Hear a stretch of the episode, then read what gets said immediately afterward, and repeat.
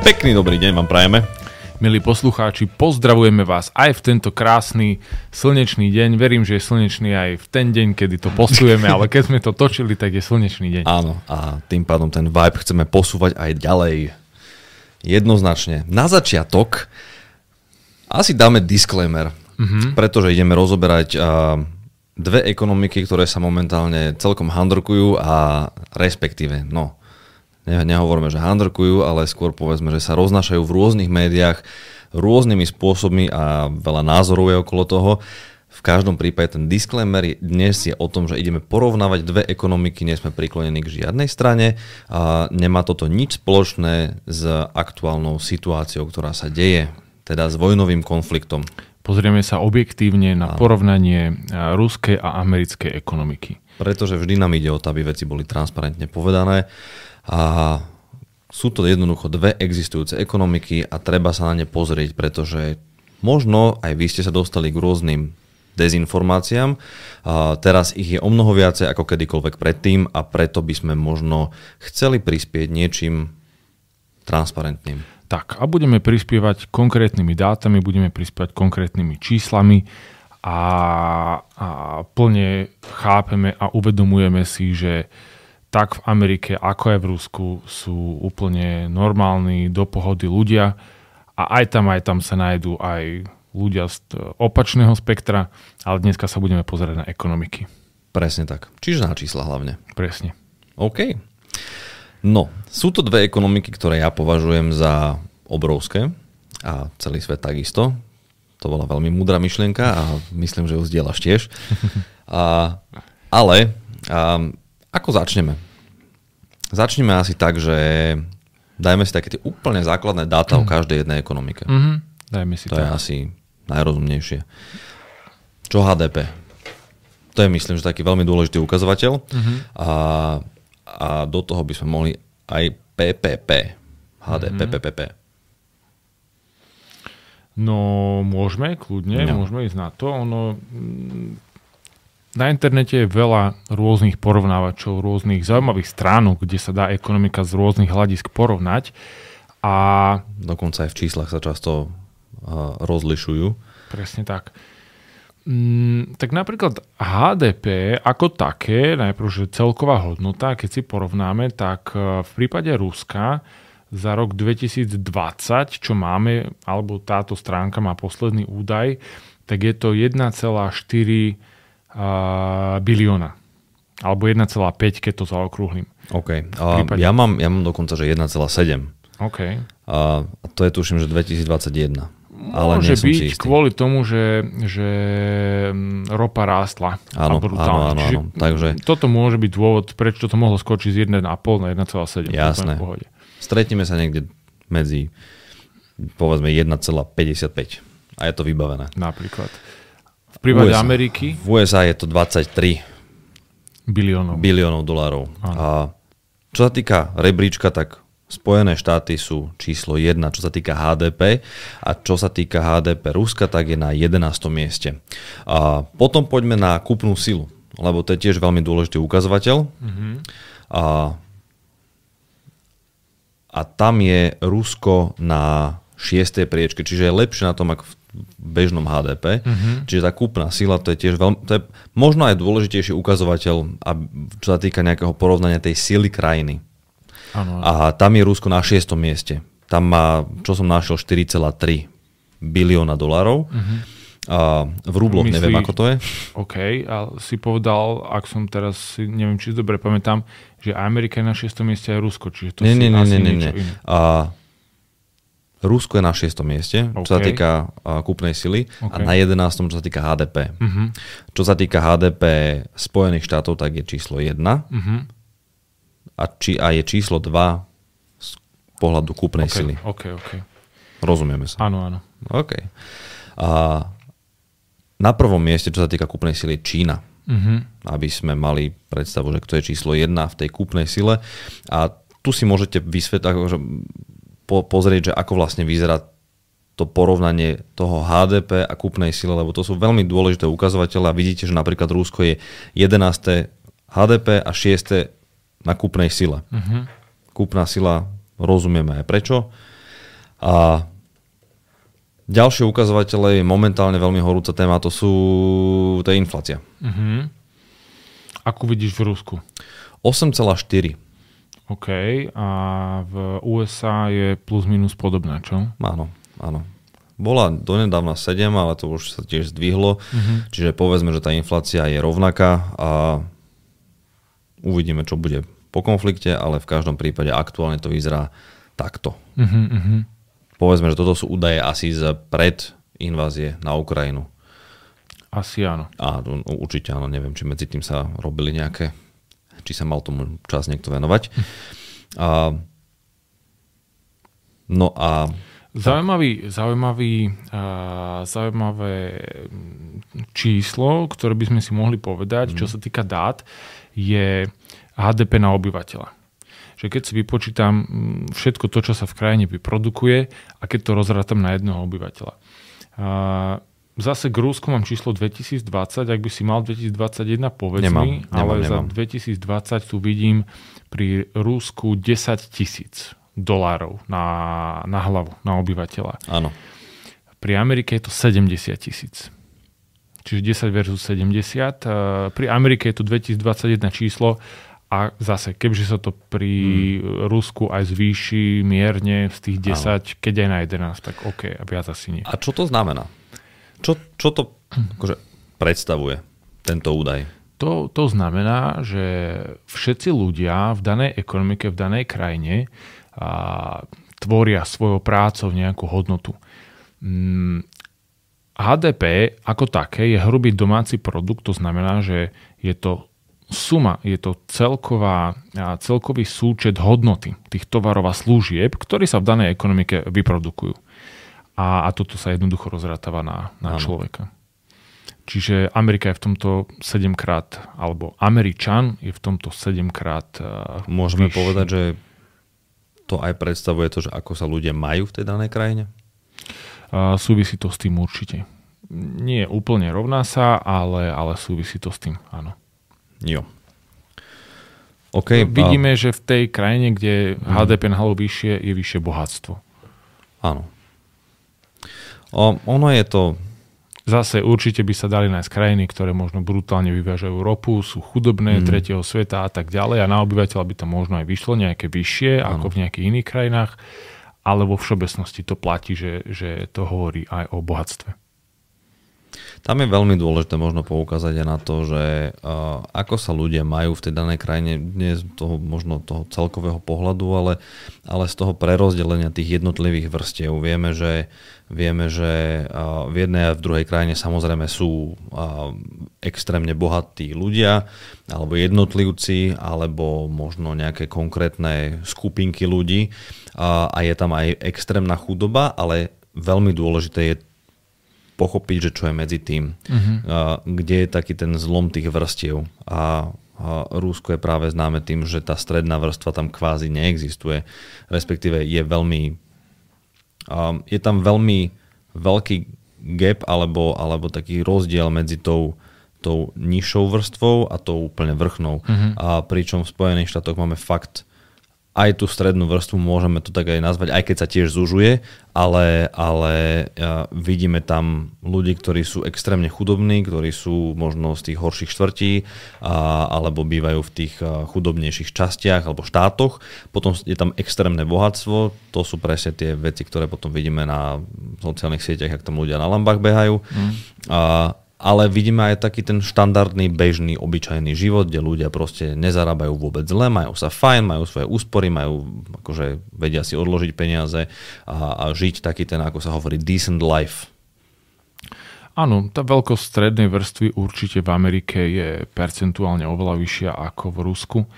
A predpokladám, že to súvisí aj s nejakými majetkovými právami, vlastníckými právami a a, a, vymožiteľnosťou práva a, a s podnikateľskou situáciou v jednej a druhej krajine a s tým, ako jednoduché alebo ako náročné je v ktorej krajine podnikať. Tak, um, Mám jeden údaj, ktorý, ako si spomenul, s, s majetkovým právom veľmi súvisí a to, mm-hmm. je, to je porovnanie, je také, taká, taký, taký scoring uh, toho, že ako veľmi zasahuje štát do, do uh, majetkov, mm-hmm súkromných majetkov, aj keď nevieme, že ako veľmi v Rusku to súkromné vlastníctvo funguje, ale, ale povedzme, že funguje. Uh-huh. A, takto skore ideme normálne klasicky od 0 do 100, tak v Rusku to dlho, teda mám štatistiku od roku 95 do 2022, tak povedzme, že za tých posledných, posledných pár rokov sa Dobre, 22, už, už tu vidím aj znázornený ten konflikt, hej, ale povedzme, že pred tým konfliktom a skore Spojených štátov bolo 79,7, čo je zasahovanie a vlády do súkromných majetkov a, mm. a na Čiže ruskej predpokladám, strane. že čím vyššie, tak čím, čím vyššie tým, zasahovanie. Áno, áno, tým, tým väčšia sloboda je, mm-hmm. alebo, alebo nižšia zaťaženosť, tak to nazvime. Áno, áno. A, a čo sa týka ruskej strany, tak je to 54,4. Mm-hmm. Čiže Rusko sa stále hýbe niekde okolo tých 50, dokonca tu boli roky, kedy to bolo že 25, pričom USA sa konštantne drží na nejakých 90, 85 a takto sa motáme niekde medzi 80 a 90. Mm-hmm. Čiže to je tiež veľmi dôležitý ukazovateľ, že ako, aká je tam v zásade sloboda, čo sa týka nejakej, povedzme, že sebarealizácie, vlastnenia čohokoľvek, uh-huh. či už je to byt, dom, firma a podobne. Takisto, keď sa pozrieme na ukazovateľ pri tomto istom ratingovom systéme na finančnú slobodu, tak, tak USA je niekde na, zase medzi 70 80 a, a Rusko medzi 30 a 40. Uh-huh. Čiže tá kontrola tej vlády je veľmi dôležitá ako sa, ako sa ľudia majú vlastne v tých krajinách. Tieto ekonomiky samotné sú veľmi rozdielne, pretože mm, v obidvoch mm, oficiálne vládne demokracia. Áno. Ale trhovo orientovaná je oveľa viac práve tá americká ekonomika a aj práve s tým podnikateľským prostredím, o ktorom hovoríme, ono v Amerike je veľmi silný technologický sektor. Technologický sektor je tam najsilnejší z celého sveta. Myslím, že nie je krajina, ktorá by mala silnejší technologický sektor, myslím worldwide, svetovo, so svetovým dosahom, ako práve USA. A čo potom na to, keď hovoria, že ľudia v Rusku majú akože najviac tých, tých toho vývoja technológií a super špeciálnych napríklad aj zbraní, hej. Mm. A akurát to nedávajú tak navonok a najavo ako, ako USA. Čo na to povieme? Na to by som povedal, že...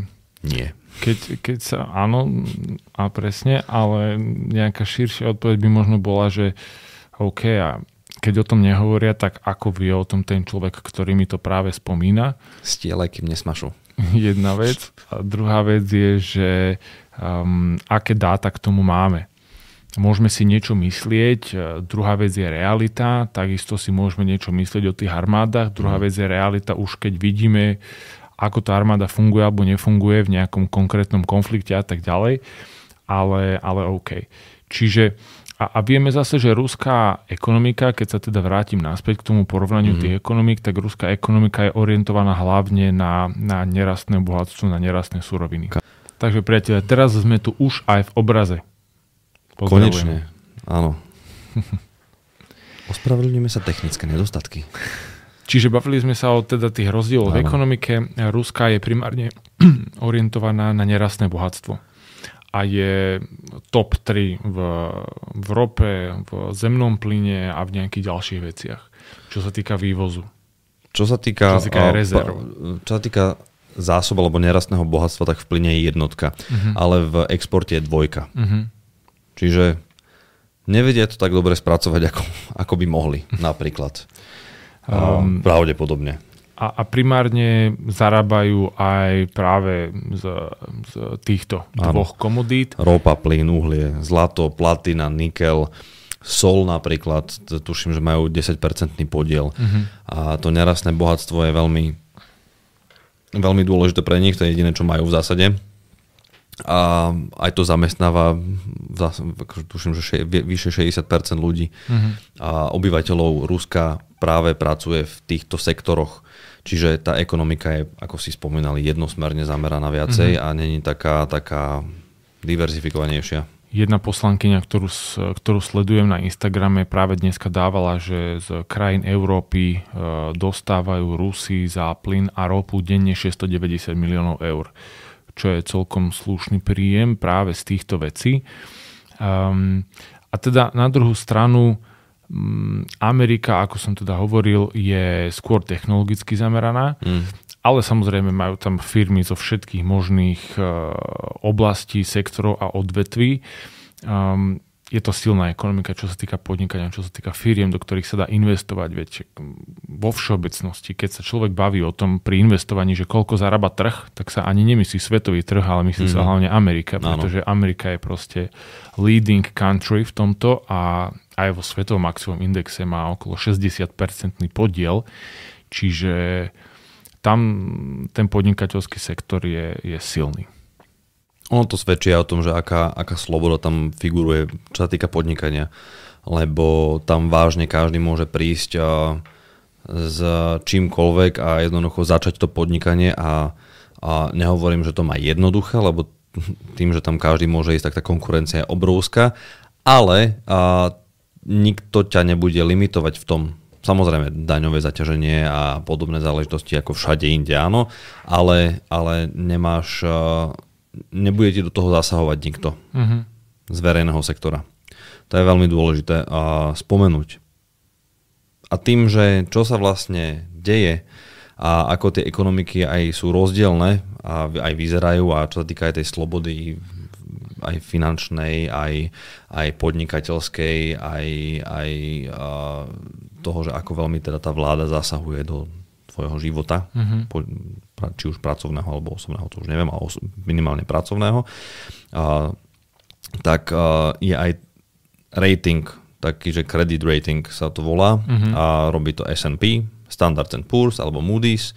To sú dve najvychytanejšie ratingové agentúry a hodnotia aj jednotlivé ekonomiky, hodnotia aj jednotlivé firmy, tých ratingov je kopec, ale čo sa týka teda danej ekonomiky, tak uh, Spojené štáty nemajú tu najvyš, ten najvyšší rating. Uh, majú, A+? Dobre si AA plus má Standard Poor's a, a Moody's má 3A, trojačkové. Mm-hmm. No a pri, pri uh, Rusku je to CCC minus. To je aktualizovaná, aktualizovaný rating to je tuším 3 dní stará informácia, alebo tak nejak. Uh-huh, uh-huh. A to je jeden z tých horších. Ja pl- práve hľadám um, a už som aj našiel rebríček uh, jednoduchosti podnikania. Uh-huh. A, a hľadám práve USA. USA sú číslo 6 za, uh, dáta sú zo Svetovej banky. Uh-huh. USA sú číslo 6 v rebríčku jednoduchosti začatia podnikania. Čo je jedna?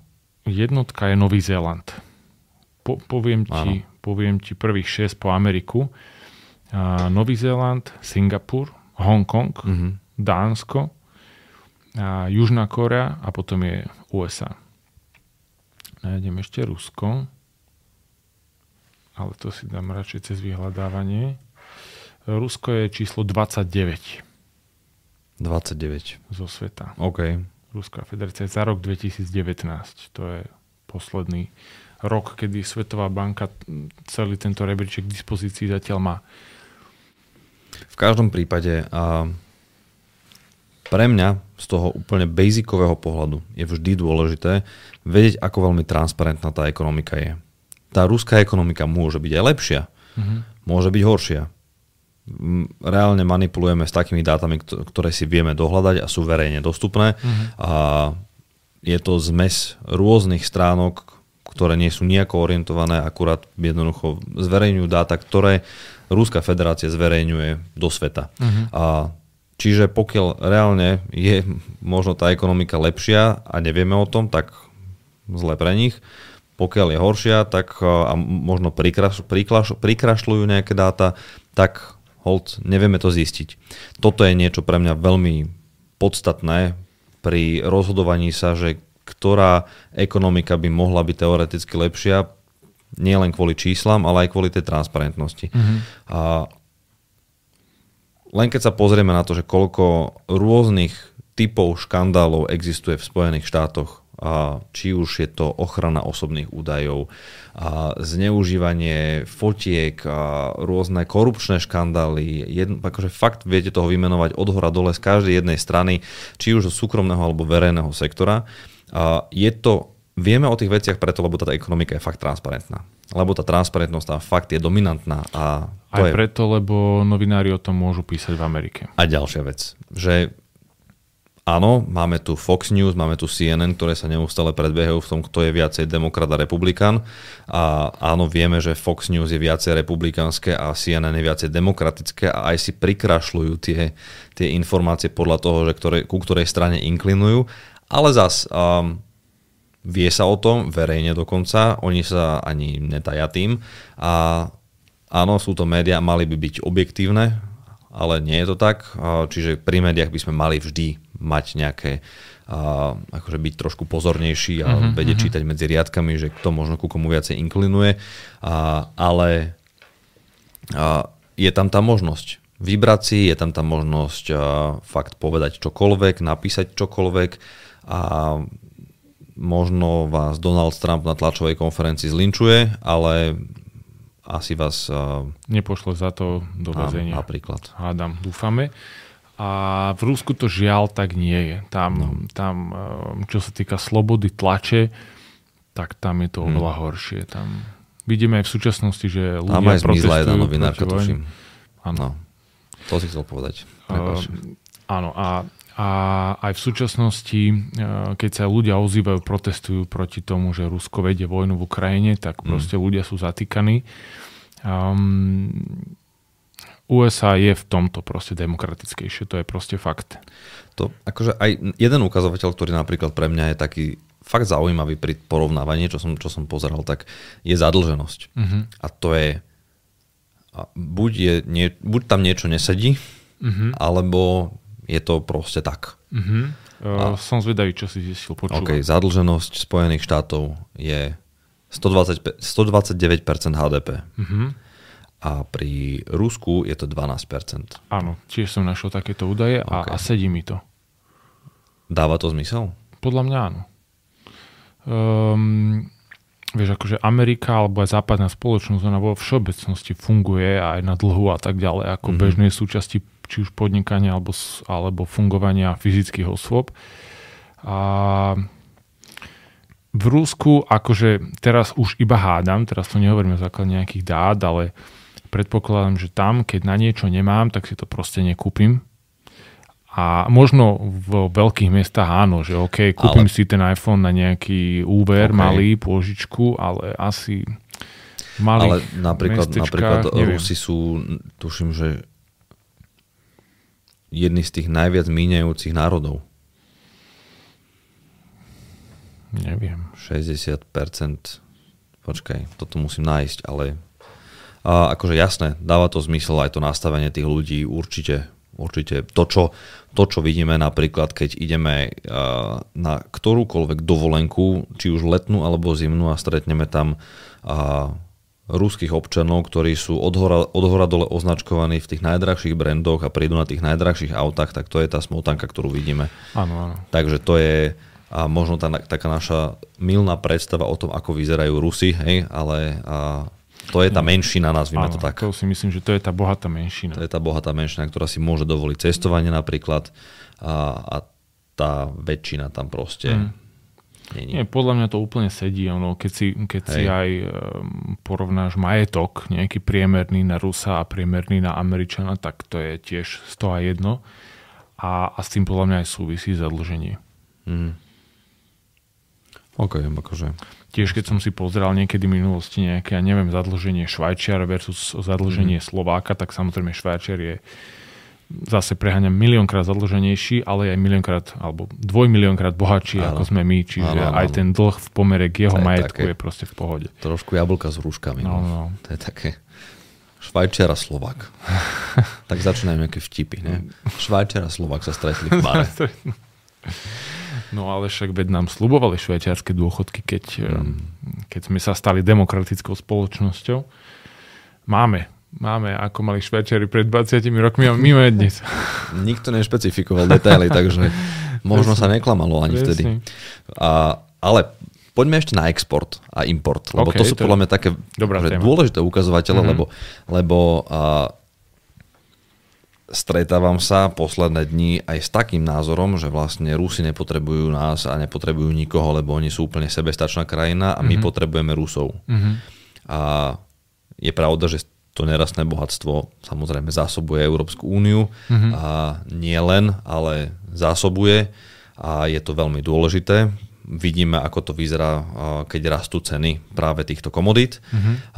Ale na druhej strane, ako si povedal, Koľko platí EU? Zabudol som. 600? 690 miliónov denne. No.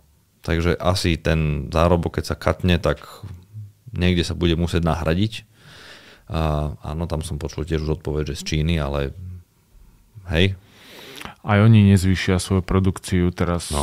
o 100% len kvôli tomu, že majú radi Rusov a, a budú mať o 100% viac, ja neviem, ropy a zemného plynu a nebudú mať s tým čo robiť. Tiež si toto nemyslím. No jasné.